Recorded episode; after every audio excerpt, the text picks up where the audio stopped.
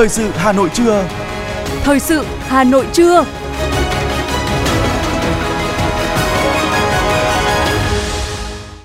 Kính chào quý vị và các bạn. Bây giờ là chương trình thời sự của Đài Phát thanh Truyền hình Hà Nội. Chương trình trưa nay, thứ sáu ngày 19 tháng 5 có những nội dung chính sau đây.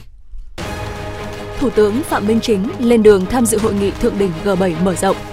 Nhiều hoạt động văn hóa nghệ thuật ý nghĩa kỷ niệm 133 năm ngày sinh Chủ tịch Hồ Chí Minh. Nhiều khu vực ở Hà Nội có nguy cơ thiếu nước sạch vào cao điểm hè. Phần tin thế giới có những sự kiện nổi bật. 16% người dân Pháp không đủ ăn vì giá thực phẩm tăng cao. Hơn một nửa số hồ lớn trên thế giới đang cạn kiệt và sau đây là nội dung chi tiết. Thưa quý vị và các bạn, nhận lời mời của Thủ tướng Nhật Bản Fumio Kishida, sáng nay, Thủ tướng Chính phủ Phạm Minh Chính dẫn đầu đoàn đại biểu Việt Nam lên đường tham dự hội nghị thượng đỉnh G7 mở rộng tại thành phố Hiroshima, Nhật Bản. Đây là lần thứ ba Việt Nam tham dự hội nghị thường đỉnh của các nhóm các nước công nghiệp phát triển G7 và là lần thứ hai được mời với tư cách là quốc gia độc lập. Điều này khẳng định vai trò, vị thế và đóng góp của Việt Nam cho nỗ lực chung nhằm thúc đẩy hợp tác, duy trì tăng trưởng và giải quyết các thách thức chung của cộng đồng quốc tế. Chuyến thăm Nhật Bản lần này của Thủ tướng Chính phủ Phạm Minh Chính cho thấy đường lối nhất quán của Việt Nam trong quan hệ với Nhật Bản, coi trọng và ưu tiên tăng cường quan hệ đối tác chiến lược sâu rộng của Việt Nhật vì sự phồn vinh và phát triển ở châu Á. Chuyến đi là minh chứng cho độ tin cậy chính trị giữa hai nước, khẳng định sự chủ động và có trách nhiệm của Việt Nam trong giải quyết thách thức toàn cầu, đồng thời tạo thêm sung lực thúc đẩy quan hệ đối tác toàn diện Việt Nam Nhật Bản đi vào chiều sâu. Sự kiện chuyển đổi số ngành ngân hàng với chủ đề ứng dụng dữ liệu dân cư trong hoạt động ngân hàng, động lực thúc đẩy chuyển đổi số được tổ chức tại Hà Nội do Ngân hàng Nhà nước Việt Nam tổ chức. Tới dự có Bí thư Trung ương Đảng, Phó Thủ tướng Chính phủ Lê Minh Khái. Phát biểu tại sự kiện, Phó Thủ tướng Lê Minh Khái đề nghị ngành ngân hàng cần tiếp tục chủ động nắm bắt nhu cầu thực tiễn của người dân, doanh nghiệp và các tổ chức tín dụng để xây dựng, hoàn thiện các văn bản pháp lý phù hợp với thực tiễn và bối cảnh chuyển đổi số, qua đó tạo thuận lợi cho ứng dụng công nghệ số và hoạt động kinh doanh, cung ứng sản phẩm, dịch vụ ngân hàng để nâng cao hiệu quả hoạt động và tạo sự hài lòng gắn bó của khách hàng. Nhân dịp kỷ niệm 133 năm ngày sinh Chủ tịch Hồ Chí Minh và 62 năm thành lập huyện Thanh Trì, Tối qua, Sở Nông nghiệp và Phát triển Nông thôn Hà Nội phối hợp với Ủy ban Nhân dân huyện Thanh Trì tổ chức chuỗi sự kiện lễ công bố trao bằng công nhận xã đạt chuẩn nông thôn mới nâng cao, đón quyết định công nhận điểm du lịch Đại Áng Yên Mỹ, khai mạc hội trợ giống vật tư thiết bị nông nghiệp nông sản an toàn, ô cốp, sản phẩm làng nghề trên địa bàn thành phố năm 2023. Tại buổi lễ, Phó Bí thư Thường trực Thành ủy Nguyễn Thị Tuyến, trưởng Ban tuyên giáo Thành ủy Nguyễn Doãn Toàn, Bí thư huyện ủy Thanh Trì Lê Tiến Nhật, Phó Bí thư Thường trực huyện ủy Thanh Trì Nguyễn Việt Phương đã trao bằng công nhận xã đạt chuẩn nông thôn mới nâng cao năm 2022 cho 14 xã của huyện. Phó Chủ tịch Ủy ban Nhân dân thành phố Hà Nội Nguyễn Mạnh Quyền và Chủ tịch Ủy ban Nhân dân huyện Thanh Trì Nguyễn Tiến Cường trao quyết định công nhận điểm du lịch Đại Áng và Yên Mỹ cho hai xã. Cũng tại buổi lễ, các đồng chí lãnh đạo thành phố, đại diện các đơn vị thuộc Bộ Nông nghiệp và Phát triển Nông thôn, huyện Thanh Trì đã cắt băng khai mạc hội trợ giống vật tư thiết bị nông nghiệp, nông sản an toàn, ô cốp, sản phẩm làng nghề trên địa bàn thành phố Hà Nội năm 2023. Hội trợ diễn ra trong 4 ngày, từ ngày 18 đến ngày 21 tháng 5, với quy mô hơn 100 gian hàng, hơn 2.000 sản phẩm đến từ các quận huyện thị xã trên địa bàn Hà Nội và 25 tỉnh thành phố. Đây là cơ hội giúp các chủ thể doanh nghiệp, hộ sản xuất tăng cường kết nối giao thương, quảng bá thương hiệu, xúc tiến thương mại, tìm kiếm khách hàng, tiếp cận thị trường, đưa sản phẩm lên các sàn thương mại điện tử, hệ thống phân phối, trung tâm thương mại, siêu thị, cửa hàng kinh doanh, điểm giới thiệu và bán sản phẩm ô cốp. Sáng nay, Phó Bí thư Thành ủy, Chủ tịch Hội đồng nhân dân thành phố Nguyễn Ngọc Tuấn, chủ trì đoàn giám sát của Hội đồng nhân dân thành phố đã làm việc với Sở Kế hoạch Đầu tư về thực hiện công tác cải cách hành chính, việc xây dựng chính quyền điện tử và chuyển đổi số trong hoạt động của cơ quan nhà nước. Ủy viên Ban Thường vụ Thành ủy, Phó Chủ tịch Thường trực Hội đồng nhân dân thành phố Phùng Thị Hồng Hà tham gia đoàn. Sở Kế hoạch Đầu tư thời gian qua đã tham mưu Ủy ban Nhân dân thành phố các quyết định công bố danh mục thủ tục hành chính thuộc thẩm quyền giải quyết và quy trình nội bộ theo quy định công tác tham mưu triển khai cơ chế chính sách và chỉ đạo của Trung ương và thành phố liên quan đến công tác quản lý, sử dụng tài chính công, tài sản công được thực hiện nghiêm túc và kịp thời. Sở đã chủ động và tập trung xây dựng các phần mềm riêng để thực hiện các thủ tục hành chính, góp phần quan trọng nâng cao hiệu quả xử lý hồ sơ công việc của các cán bộ, công chức, đáp ứng được khối lượng hồ sơ rất lớn, trợ giúp đắc lực cho công tác lưu trữ và khai thác thông tin khi cần thiết, nâng cao chất lượng phục vụ người dân doanh nghiệp. Kết quả tiếp nhận và giải quyết thủ tục hành chính đạt tỷ lệ trước và đúng hạn các năm gần đây đều hơn 97%. Tối cùng ngày tại công viên Thống Nhất, Sở Công Thương Hà Nội khai mạc chương trình khuyến mại tập trung thành phố Hà Nội năm 2023. Phó Chủ tịch Hội đồng Nhân dân thành phố Hà Nội Phạm Quý Tiên dự. Chương trình thu hút hơn 3.000 doanh nghiệp tham gia, đăng ký khoảng 20.000 chương trình khuyến mại hấp dẫn, giảm giá tối đa 100% với tổng giá trị khuyến mại lên tới 25.000 tỷ đồng – sau lễ khai mạc, sự kiện Ngày hội khuyến mại hàng tiêu dùng sẽ diễn ra từ ngày 19 đến ngày 21 tháng 5 tại công viên Thống Nhất và chuỗi hệ thống siêu thị hàng tiêu dùng, nông sản trên địa bàn thành phố. Người tiêu dùng thủ đô có cơ hội trải nghiệm mua sắm những sản phẩm chất lượng với mức giá giảm từ 30% đến 100%. Sáng nay, Ban Chỉ huy Phòng chống thiên tai và tìm kiếm cứu nạn cứu hộ thành phố đã tổ chức hội nghị tổng kết công tác phòng chống thiên tai và tìm kiếm cứu nạn năm 2022 và triển khai nhiệm vụ năm 2023. Phó Chủ tịch Ủy ban Nhân dân thành phố Nguyễn Mạnh Quyền, Phó Ban Chỉ huy Phòng chống thiên tai và tìm kiếm cứu nạn cứu hộ thành phố dự và chủ trì hội nghị. Phó Chủ tịch Ủy ban Nhân dân thành phố Nguyễn Mạnh Quyền đề nghị các cấp, các ngành, các địa phương, cơ quan đơn vị trên địa bàn thành phố triển khai thực hiện nghiêm túc, hiệu quả chỉ thị số 07 của Ủy ban Nhân dân thành phố về công tác phòng chống thiên tai và tìm kiếm cứu nạn năm 2023 xây dựng kế hoạch hoạt động cho năm 2023, kiện toàn bộ máy ban chỉ huy các cấp, các sở ban ngành và phân công nhiệm vụ từng thành viên xong trước ngày 31 tháng 5 năm 2023. Đồng thời, Phó Chủ tịch Ủy ban Nhân dân thành phố yêu cầu các cấp, các ngành tăng cường công tác kiểm tra, ra soát lại hệ thống đê điều thủy lợi, xử lý kịp thời các điểm sung yếu, chuẩn bị tốt phương tiện, thiết bị, vật tư phục vụ công tác phòng chống thiên tai tại địa phương đơn vị, chủ động ứng phó kịp thời, khắc phục khẩn trương và hiệu quả các sự cố thiên tai, giảm thiểu tối đa thiệt hại về người và tài sản.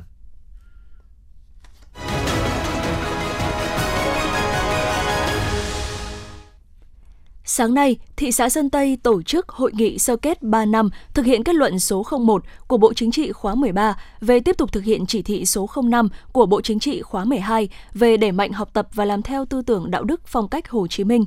Trong 3 năm qua, Ban Thường vụ Thị ủy Sơn Tây đã tổ chức 5 hội nghị cho hơn 2.000 lượt cán bộ chủ chốt, thị xã và cơ sở – chỉ đạo các cấp ủy đảng, đoàn thể cơ sở tổ chức học tập nghiên cứu kết luận số 01, các chuyên đề gắn với thực hiện nghị quyết Trung ương 4 và nhiệm vụ chính trị của từng cơ quan, đơn vị địa phương. Từ việc học và làm theo bác đã tạo chuyển biến mạnh mẽ trong nhận thức và hành động của cán bộ đảng viên. Đội ngũ cán bộ lãnh đạo, đảng viên ngày càng gương mẫu đi đầu trong các phong trào của cơ quan đơn vị, chủ động khắc phục những tồn tại hạn chế, cấp ủy các cấp đã tập trung giải quyết dứt điểm nhiều vấn đề bức xúc, nổi cộm trong nhân dân. Thưa quý vị và các bạn, hôm nay, ngày 19 tháng 5, đúng ngày kỷ niệm 130 năm ngày sinh Chủ tịch Hồ Chí Minh, trên địa bàn thủ đô diễn ra rất nhiều hoạt động văn hóa nghệ thuật ý nghĩa.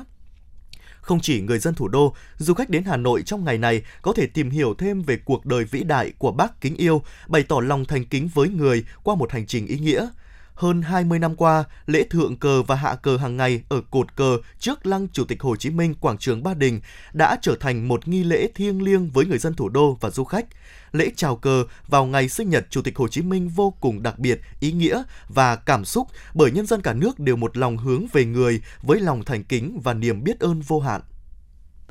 Lăng Chủ tịch Hồ Chí Minh là công trình văn hóa có ý nghĩa chính trị sâu sắc đối với sự nghiệp cách mạng của Đảng, Nhà nước, nhân dân ta, có giá trị thiết thực đối với việc giáo dục đạo đức lối sống, nhân cách cho mỗi người dân Việt Nam. Năm nào cũng vậy, đông đảo đồng bào cả nước tề tự về quảng trường Ba Đình lịch sử và vào lăng viếng Chủ tịch Hồ Chí Minh. Đoàn người nối dài thành hàng, ngay ngắn, trật tự, với lòng thành kính dâng lên bác, người đã hy sinh công hiến cả cuộc đời cho đất nước, cho nhân dân. Với hơn 200 tài liệu bài viết và hiện vật, triển lãm những tấm gương bình dị và cao quý năm 2023 giới thiệu tới công chúng 133 tấm gương điển hình tiên tiến, học tập và làm theo tư tưởng đạo đức phong cách Hồ Chí Minh. Mỗi hình ảnh và bài viết tại triển lãm là một câu chuyện cảm động về các tập thể và những con người bình dị đã vượt lên hoàn cảnh số phận, dám nghĩ, dám làm, hết lòng hết sức hiến dâng tất cả vì lợi ích của cộng đồng, vì sự bình yên và phồn vinh phát triển của đất nước – Ngoài ra, triển lãm còn giới thiệu thêm một số tư liệu sưu tập, báo cắt dán về gương người tốt việc tốt được Chủ tịch Hồ Chí Minh biểu dương và thưởng huy hiệu và một số huy hiệu bác gửi đi tặng các gương người tốt việc tốt. Trưng bày chuyên đề năm 2023 do Thư viện Hà Nội tổ chức với những tài liệu sưu tầm đặc biệt, hấp dẫn và khác biệt với các năm trước. Trưng bày bao gồm 300 tư liệu sách, báo được tuyển chọn với 4 nội dung chính. Chủ tịch Hồ Chí Minh với sự nghiệp giải phóng dân tộc, thống nhất đất nước. Chủ tịch Hồ Chí Minh tấm gương sáng ngời về đạo đức cách mạng. Chủ tịch Hồ Chí Minh trong trái tim nhân dân Việt Nam và bạn bè quốc tế. Chủ tịch Hồ Chí Minh với phong trào thi đua yêu nước. Trưng bày chuyên đề Bắc Hồ với thủ đô Hà Nội gồm hơn 200 tài liệu hiện vật về Chủ tịch Hồ Chí Minh với rất nhiều tư liệu quý được tổng hợp. Trưng bày gồm 3 chuyên đề Thủ đô Hà Nội với Bắc Hồ, Bắc Hồ với thủ đô Hà Nội, Hà Nội làm theo lời Bác, Bên cạnh đó là không gian nghệ thuật Sen Thư Pháp, giới thiệu gần 40 tác phẩm Sen Thư Pháp kết hợp với những bài thơ của Chủ tịch Hồ Chí Minh. Toàn bộ không gian trưng bày được trang trí theo nghệ thuật sắp đặt như một lời tri ân và là tấm lòng của người dân Hà Nội luôn biết ơn Chủ tịch Hồ Chí Minh. Chương trình nghệ thuật Nhớ mãi ơn người tổ chức tại sân khấu phía trước tượng đài quyết tử cho Tổ quốc quyết sinh, đền Ba Kiệu, quận Hoàn Kiếm. Chương trình nghệ thuật bao gồm những tiết mục nghệ thuật đặc sắc, ca ngợi Đảng, Bắc Hồ, ca ngợi quê hương đất nước, được các đơn vị nghệ thuật của thành phố giản dựng công phu, sáng tạo. Các hoạt động văn hóa nghệ thuật diễn ra trong dịp kỷ niệm 133 năm ngày sinh Chủ tịch Hồ Chí Minh là dịp để mỗi người hiểu sâu sắc hơn về tư tưởng tấm gương đạo đức Hồ Chí Minh, thân thế cuộc đời, sự nghiệp cách mạng vẻ vang của người. Thưa quý vị và các bạn, Thời gian qua, ngành giáo dục và đào tạo Hà Nội đã cụ thể hóa bằng việc học tập và làm theo tư tưởng đạo đức phong cách Hồ Chí Minh bằng nhiều hoạt động thiết thực gắn với các phong trào thi đua, cuộc vận động trọng tâm của ngành. Nổi bật là cuộc vận động mỗi thầy cô giáo là một tấm gương đạo đức, tự học và sáng tạo và phong trào thi đua xây dựng trường học thân thiện, học sinh tích cực luôn học bác để nâng cao nghiệp vụ, nhiệt huyết với nghề, có tinh thần trách nhiệm cao trong công việc. Cô giáo trẻ Bá Ngọc Phương Trinh, giáo viên chủ nhiệm lớp 1A, trường tiểu học Tân Lập A, huyện Đan Phượng đã luôn chủ động áp dụng công nghệ thông tin vào bài giảng một cách sinh động, phù hợp lựa chọn những hình thức tổ chức dạy học phù hợp với trình độ, năng lực của học sinh, khéo léo uốn nắn từng con chữ, qua đó nhằm thu hút học sinh tham gia vào các tiết học và giúp học sinh học nhớ nội dung bài tốt hơn. Cô Bá Ngọc Phương Trinh chia sẻ. Đối với à, tôi là một giáo viên rất là trẻ, à, công tác trong ngành thì cũng mới được 5 năm tuy nhiên thì tôi cũng luôn cố gắng để cho rồi những cái kinh nghiệm cho bản thân mình à, học hỏi từ những đồng nghiệp phía trên rồi học hỏi từ lãnh đạo của mình và uh, trong quá trình giảng dạy thì tôi luôn cố gắng là uh, truyền tải tới các con những cái kiến thức gì tốt nhất. Với học sinh lớp 1 hiện nay tôi đang giảng dạy thì các con uh, còn rất là nhỏ. Chính vì vậy mà tôi luôn có những phương pháp và có những hình thức uh, động viên khuyến khích các con để các con uh, hứng thú hơn uh, khi mà chuyển đổi từ môi trường mầm non sang môi trường tiểu học luôn coi những lời dạy của bác Hồ là quan niệm sống của mình với cô giáo Đặng Thị Tố Như, trường Trung học cơ sở Thành Công, quận Ba Đình. Học và làm theo bác đã trở thành nhu cầu tự thân, không chỉ được đồng nghiệp quý trọng bởi tinh thần tự học, sáng tạo, quan tâm giáo dục học tập, làm theo bác từ những điều giản dị nhất mà cô Như luôn là giáo viên chủ nhiệm tận tâm, hết lòng yêu thương, giúp đỡ học sinh có hoàn cảnh khó khăn, vươn lên học tốt. Gương mẫu đi đầu trong mọi phong trào của nhà trường, cô giáo Đặng Thị Tố Như, Chủ tịch Công đoàn nhà trường còn lan tỏa đến các thầy cô giáo với tinh thần học và làm theo bác, thúc đẩy phong trào thi đua nghìn việc tốt trong toàn trường trung học cơ sở thành công. Cô giáo Đặng Thị Tố Như chia sẻ. Mỗi giáo viên chúng tôi là một tấm gương đối với học sinh. Tấm gương ấy có sáng, có trong thì chúng tôi mới có thể lan tỏa được những giá trị tích cực tới học sinh tôi cũng chú trọng vận dụng những cái quan điểm đúng đắn, tiến bộ của bác về giáo dục vào trong công việc giảng dạy của mình. Như là quan điểm ờ, làm người thì vừa có tài, vừa có đức của bác chẳng hạn. Tôi cũng đã vận dụng linh hoạt vào công việc giáo dục được cái tính toàn diện ở học sinh. Bên cạnh cái việc truyền thụ kiến thức cho học sinh, tôi cũng chú trọng để ờ, rèn cho các em kỹ năng, đạo đức, tác phong ở khơi gợi cho các em sự sáng tạo trong các tiết học cũng như rất nhiều những đồng nghiệp dạy văn của mình.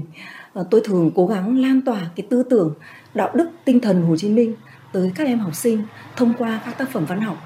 Tôi muốn các em nhận ra rõ hơn, sâu hơn những phẩm chất, phong cách sống tốt của bác. Từ đó các em sẽ chú trọng học tập và làm theo bác thực hiện chỉ thị 05 của Bộ Chính trị, tiếp tục đẩy mạnh việc học tập và làm theo tư tưởng đạo đức phong cách Hồ Chí Minh, trường mầm non Dương Quang, huyện Gia Lâm luôn tổ chức học tập các chuyên đề về Bác. Từng đảng viên, giáo viên đăng ký những việc cụ thể làm theo Bác trong rèn luyện đạo đức, nêu cao trách nhiệm, xây dựng nếp sống kỷ cương, văn hóa trong trường học, gắn với cuộc vận động, mỗi thầy cô giáo là tấm gương đạo đức, tự học và sáng tạo – triển khai có hiệu quả phong trào xây dựng trường học thân thiện, học sinh tích cực, không ngừng nâng cao chất lượng giảng dạy chương trình giáo dục mầm non mới và ứng dụng công nghệ thông tin trong giảng dạy và quản lý, nâng cao chất lượng dạy và học, tổ chức chú đáo việc nuôi ăn bán chú. Cô giáo Đoàn Thị Thoan, hiệu trưởng trường mầm non Dương Quang, huyện Gia Lâm cho biết. Việc học tập và làm theo tư tưởng, đạo đức, phong cách Hồ Chí Minh luôn được tri bộ và ban giám hiệu trường mầm non Dương Quang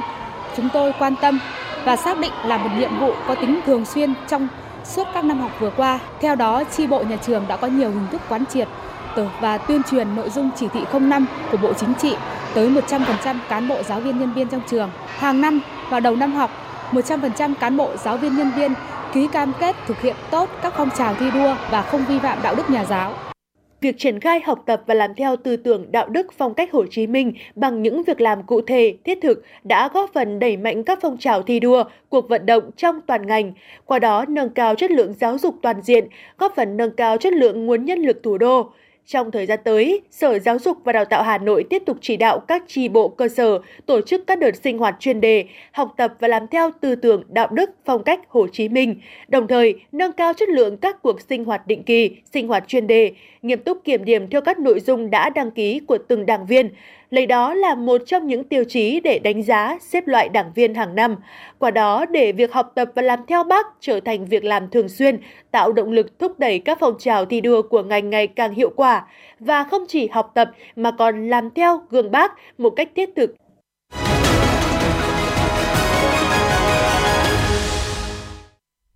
Những thông tin đáng chú ý sẽ tiếp nối chương trình. Sở Giáo dục và Đào tạo Hà Nội đã công bố kế hoạch tuyển sinh vào các lớp mầm non 5 tuổi, lớp 1, lớp 6 năm học 2023-2024 của 30 quận huyện thị xã. Phụ huynh có thể tra cứu kế hoạch tuyển sinh tại cổng thông tin tuyển sinh của Sở Giáo dục và Đào tạo Hà Nội tại địa chỉ ts đầu cấp.hà nội.gov.vn hoặc tại cổng thông tin điện tử của Sở Giáo dục và Đào tạo Hà Nội, hà nội.edu.vn. Thông tin tuyển sinh của từng đơn vị có đầy đủ các nội dung như chỉ tiêu, đối tượng, hồ sơ, phương thức, thời gian, vân vân. Năm học 2023-2024, các trường mầm non tiểu học, trung học cơ sở công lập thuộc thành phố Hà Nội vẫn áp dụng phương thức xét tuyển theo tuyến do Ủy ban nhân dân quận, huyện, thị xã quy định. Chiều qua, đoàn kiểm tra liên ngành của Bộ Nông nghiệp và Phát triển Nông thôn làm việc với thành phố Hà Nội về triển khai tháng hành động vì an toàn thực phẩm năm 2023. Đánh giá về thực hiện tháng hành động vì an toàn thực phẩm, trưởng đoàn kiểm tra liên ngành của Bộ Nông nghiệp và Phát triển Nông thôn, Phó Cục trưởng Cục Thú y Nguyễn Thị Thu Thủy cho biết, Hà Nội đã có sự phối hợp chặt chẽ của các ban, ngành, đoàn thể trong hoạt động tuyên truyền, phổ biến kiến thức an toàn thực phẩm và công tác thanh tra, kiểm tra. Trong tháng hành động vì an toàn thực phẩm, không có vụ ngộ độc thực phẩm, bệnh truyền qua thực phẩm xảy ra, Tuy nhiên, để tăng cường công tác quản lý an toàn thực phẩm, Hà Nội cần bố trí kinh phí để phục vụ công tác xét nghiệm, lấy mẫu, kịp thời phát hiện cơ sở sản xuất kinh doanh không đảm bảo an toàn thực phẩm, tiếp tục hướng dẫn hỗ trợ cơ sở giết mổ tập trung ở các địa phương được quy hoạch hoạt động hiệu quả nhằm cung cấp nguồn thực phẩm sạch an toàn cho người tiêu dùng thủ đô. Sáng cùng ngày, đoàn kiểm tra liên ngành của Bộ Nông nghiệp và Phát triển Nông thôn kiểm tra thực tế tại bốn chuỗi cung cấp nông lâm thủy sản trên địa bàn thành phố. Ngày 18 tháng 5, Ủy ban Nhân dân phường Thanh Nhàn, quận Hai Bà Trưng, Hà Nội chính thức chỉ đạo và giám sát việc tháo rỡ nhiều hạng mục vi phạm trật tự xây dựng, xây dựng sai phép, xây sai quy hoạch tại công viên tuổi trẻ. Theo Ủy ban nhân dân phường Thanh Nhàn, từ nay đến hết tháng 5 năm 2023, Ủy ban nhân dân phường tháo rỡ vận động tháo rỡ hai hạng mục bao gồm sân bóng đá, nhà điều hành sân bóng đá, cầu dẫn nhà nổi và phân tầng 1 của nhà nổi 166 Club còn trong thời gian tới, Ủy ban nhân dân phường Thanh Nhàn sẽ vận động chủ đầu tư là công ty trách nhiệm hữu hạn một thành viên đầu tư và dịch vụ tuổi trẻ Hà Nội tự giác tháo rỡ các công trình vi phạm. Trong trường hợp chủ đầu tư cố tình chây ì không tháo rỡ, Ủy ban nhân dân phường sẽ cưỡng chế theo quy định. Ủy ban nhân dân phường Thanh Nhàn đặt mục tiêu đến hết tháng 8 năm 2023 sẽ tháo rỡ xong toàn bộ các hạng mục kể trên để bàn giao mặt bằng cho cơ quan chức năng.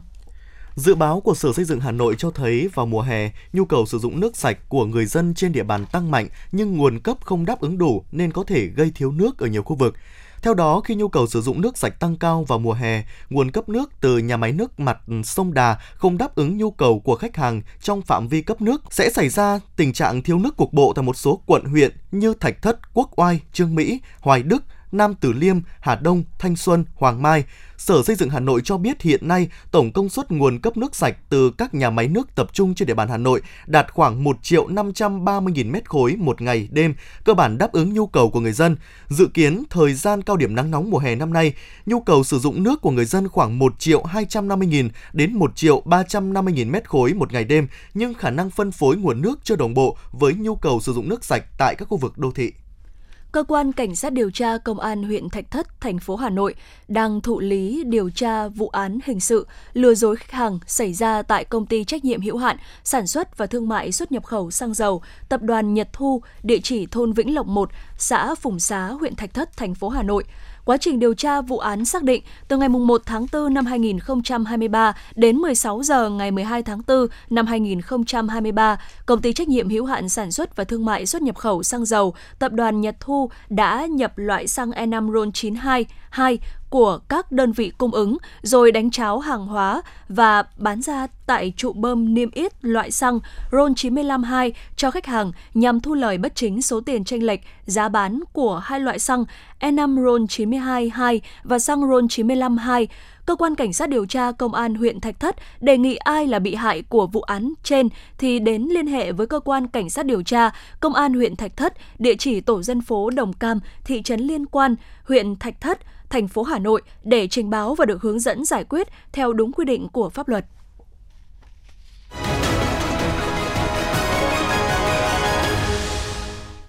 Thưa quý vị và các bạn, thời điểm khởi công dự án đường vành đai 4 vào tháng 6 tới đang cận kề. Tại Hà Nội, các địa phương đang rốt ráo thực hiện nốt các phần việc nhằm đảm bảo cho công tác khởi công đúng kế hoạch, ghi nhận của phóng viên tại huyện Hoài Đức. Phấn khởi cầm trên tay khoản tiền bồi thường, bà Nguyễn Thị Anh ở thôn 5 xã Song Phương cho biết, gia đình tôi phải trả lại cho nhà nước gần 300 mét vuông đất. Chúng tôi rất sẵn lòng đường mở được là chúng tôi vui. À, nhà nước thu hồi thì chúng tôi chấp hành, chúng tôi chấp hành và lên hôm nay nhận tiền rất là vui vẻ. Thì à, gia đình nhà tôi tất cả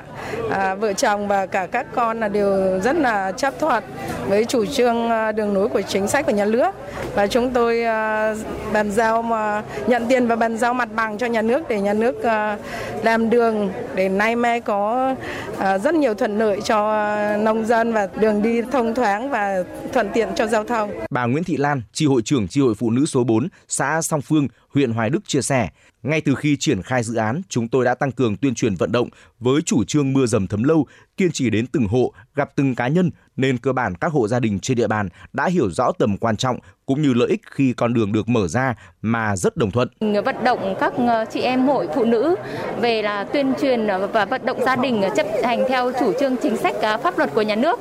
và các quy định của địa phương để ờ, lên làm các thủ tục bàn giao giấy tờ rồi kiểm đếm để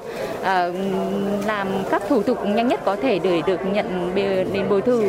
và đến ngày hôm nay thì à, cũng có giấy mời các hộ lên nhận tiền bồi thường à, bồi thường đấy thì các hộ dân cũng rất là tích cực và à,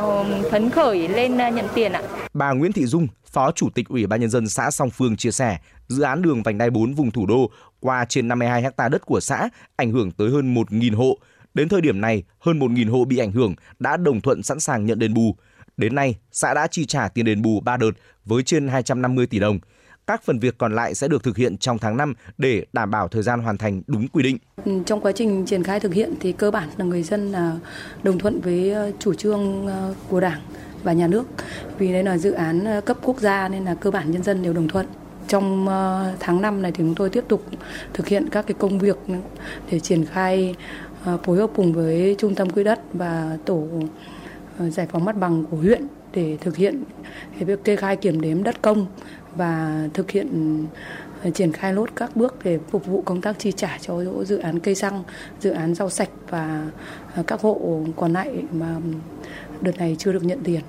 Ông Nguyễn Chí Hiệu, Phó Giám đốc Trung tâm Quỹ đất huyện Hoài Đức cho biết, dự án đường vành đai 4 qua 12 xã trên địa bàn huyện Hoài Đức với gần 240 ha trên 6.000 hộ bị ảnh hưởng và khoảng 3.000 ngôi mộ cần phải di chuyển. Chúng tôi đang tiến hành làm các thủ tục, phấn đấu đến hết tháng 5 đạt trên 70% kế hoạch di rời và chi trả đền bù cho người dân. Công tác giải phóng mặt bằng ấy,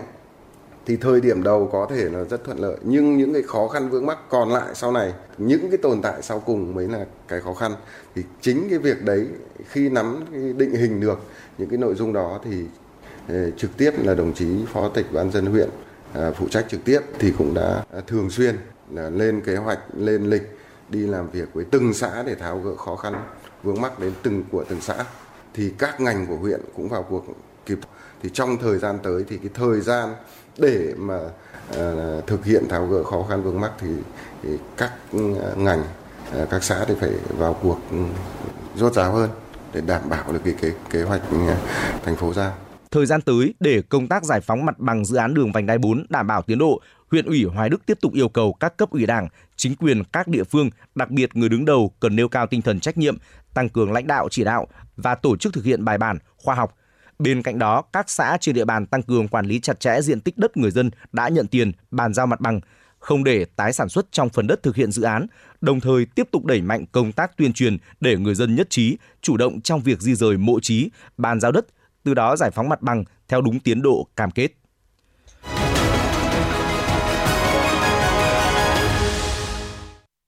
Quý vị và các bạn đang nghe chương trình thời sự của Đài Phát thanh Truyền hình Hà Nội. Phần tin thế giới sẽ tiếp nối chương trình.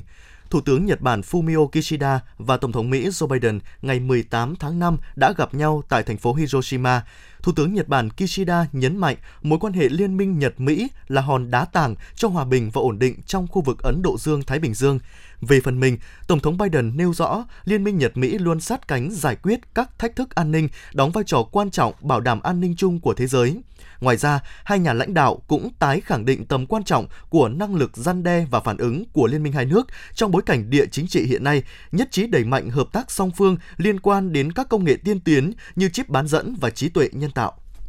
Trước thềm hạn chót vỡ nợ, Tổng thống Mỹ Joe Biden không chỉ đối mặt với sức ép của Đảng Cộng Hòa mà ngay cả trong nội bộ Đảng Dân Chủ, khi nhiều thành viên của đảng này đang yêu cầu sử dụng tu chính án thứ 14 có thể giúp chính phủ Mỹ vay thêm tiền mà không cần nâng trần nợ công. Theo một cuộc điều tra do Trung tâm Nghiên cứu và Quan sát Điều kiện Sống Pháp thực hiện, giá cả các mặt hàng thực phẩm đang ngày càng trở nên đắt đỏ với mức thu nhập của người dân Pháp. Các số liệu mới nhất cho thấy số người Pháp không thể lo đủ bữa ăn trong ngày đã tăng từ 12 lên 16% chỉ trong vòng 6 tháng qua và cao gấp gần 2 lần so với con số ghi nhận được năm 2016 do giá thực phẩm tăng cao trung bình hơn 10% trong hơn một năm qua. Nghiên cứu cảnh báo vấn đề mất an toàn và an ninh lương thực có thể sẽ dẫn đến những hệ lụy về sức khỏe. Số người thiệt mạng vì lũ lụt và lở đất tại vùng Emilia Romagna của nước này đã tăng lên ít nhất 13 người, với hàng chục người vẫn đang mất tích khi mưa xối xả đã giảm bớt. Nhưng phần lớn diện tích của vùng này vẫn chìm trong nước, theo truyền thông địa phương, hơn 10.000 người trong khu vực đã phải rời bỏ nhà cửa và hàng chục nghìn người không có điện. Trong một tuyên bố, công ty điện lực Enel cho biết khoảng 700 kỹ thuật viên đã được cử đến vùng này để giúp khôi phục nguồn điện. Nhiệt độ cao kỷ lục đã gây ra hàng chục vụ cháy rừng trong bối cảnh miền Tây Canada tiếp tục hứng chịu một đợt nắng nóng kéo dài. Nắng nóng đầu mùa và cháy rừng đã khiến gần 20.000 người phải sơ tán từ ngày 16 tháng 5 và đe dọa một số hoạt động khai thác dầu. Một nghiên cứu cho thấy hơn một nửa số hồ và hồ chứa lớn nhất thế giới đang cạn kiệt, đặt an ninh nước trong tương lai của nhân loại đứng trước nguy cơ. Tuy nhiên, những thảm họa môi trường nghiêm trọng ở các vùng nước lớn như biển Caspian và biển Aran đã báo hiệu cho các nhà nghiên cứu về một cuộc khủng hoảng rộng lớn hơn.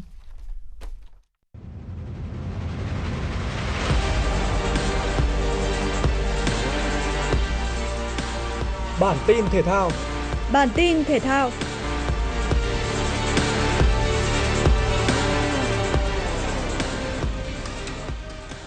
Tại trận đấu bù vòng 25 giải Ngoại hạng Anh, Newcastle tiếp đón Brighton trên sân nhà. Ngay sau tiếng còi khai cuộc, Newcastle đã nhập cuộc tự tin và tạo ra nhiều tình huống nguy hiểm về phía khung thành của đội khách. Sau rất nhiều nỗ lực tấn công, đội chủ nhà đã tìm được bàn mở tỷ số ở phút thứ 22 sau pha phản lưới nhà của Andock. Có bàn thắng, Newcastle làm chủ cuộc chơi. Ở những phút bồi giờ cuối hiệp 1, Daburn đã nâng cách biệt lên 2-0 cho đội chủ nhà. Sang hiệp 2, các cầu thủ Brighton ghi bàn ở phút thứ 54 để rút ngắn cách biệt. Người lập công chính là Andak. Tuy nhiên, đó là tất cả những gì Brighton làm được ở những phút còn lại của trận đấu, bởi họ phải nhận thêm hai bàn thua nữa, lần lượt của Wilson và Gumares. Chiến thắng 4-1 giúp Newcastle củng cố vị trí thứ ba trên bảng xếp hạng ngoại hạng Anh với 69 điểm sau 36 lượt trận.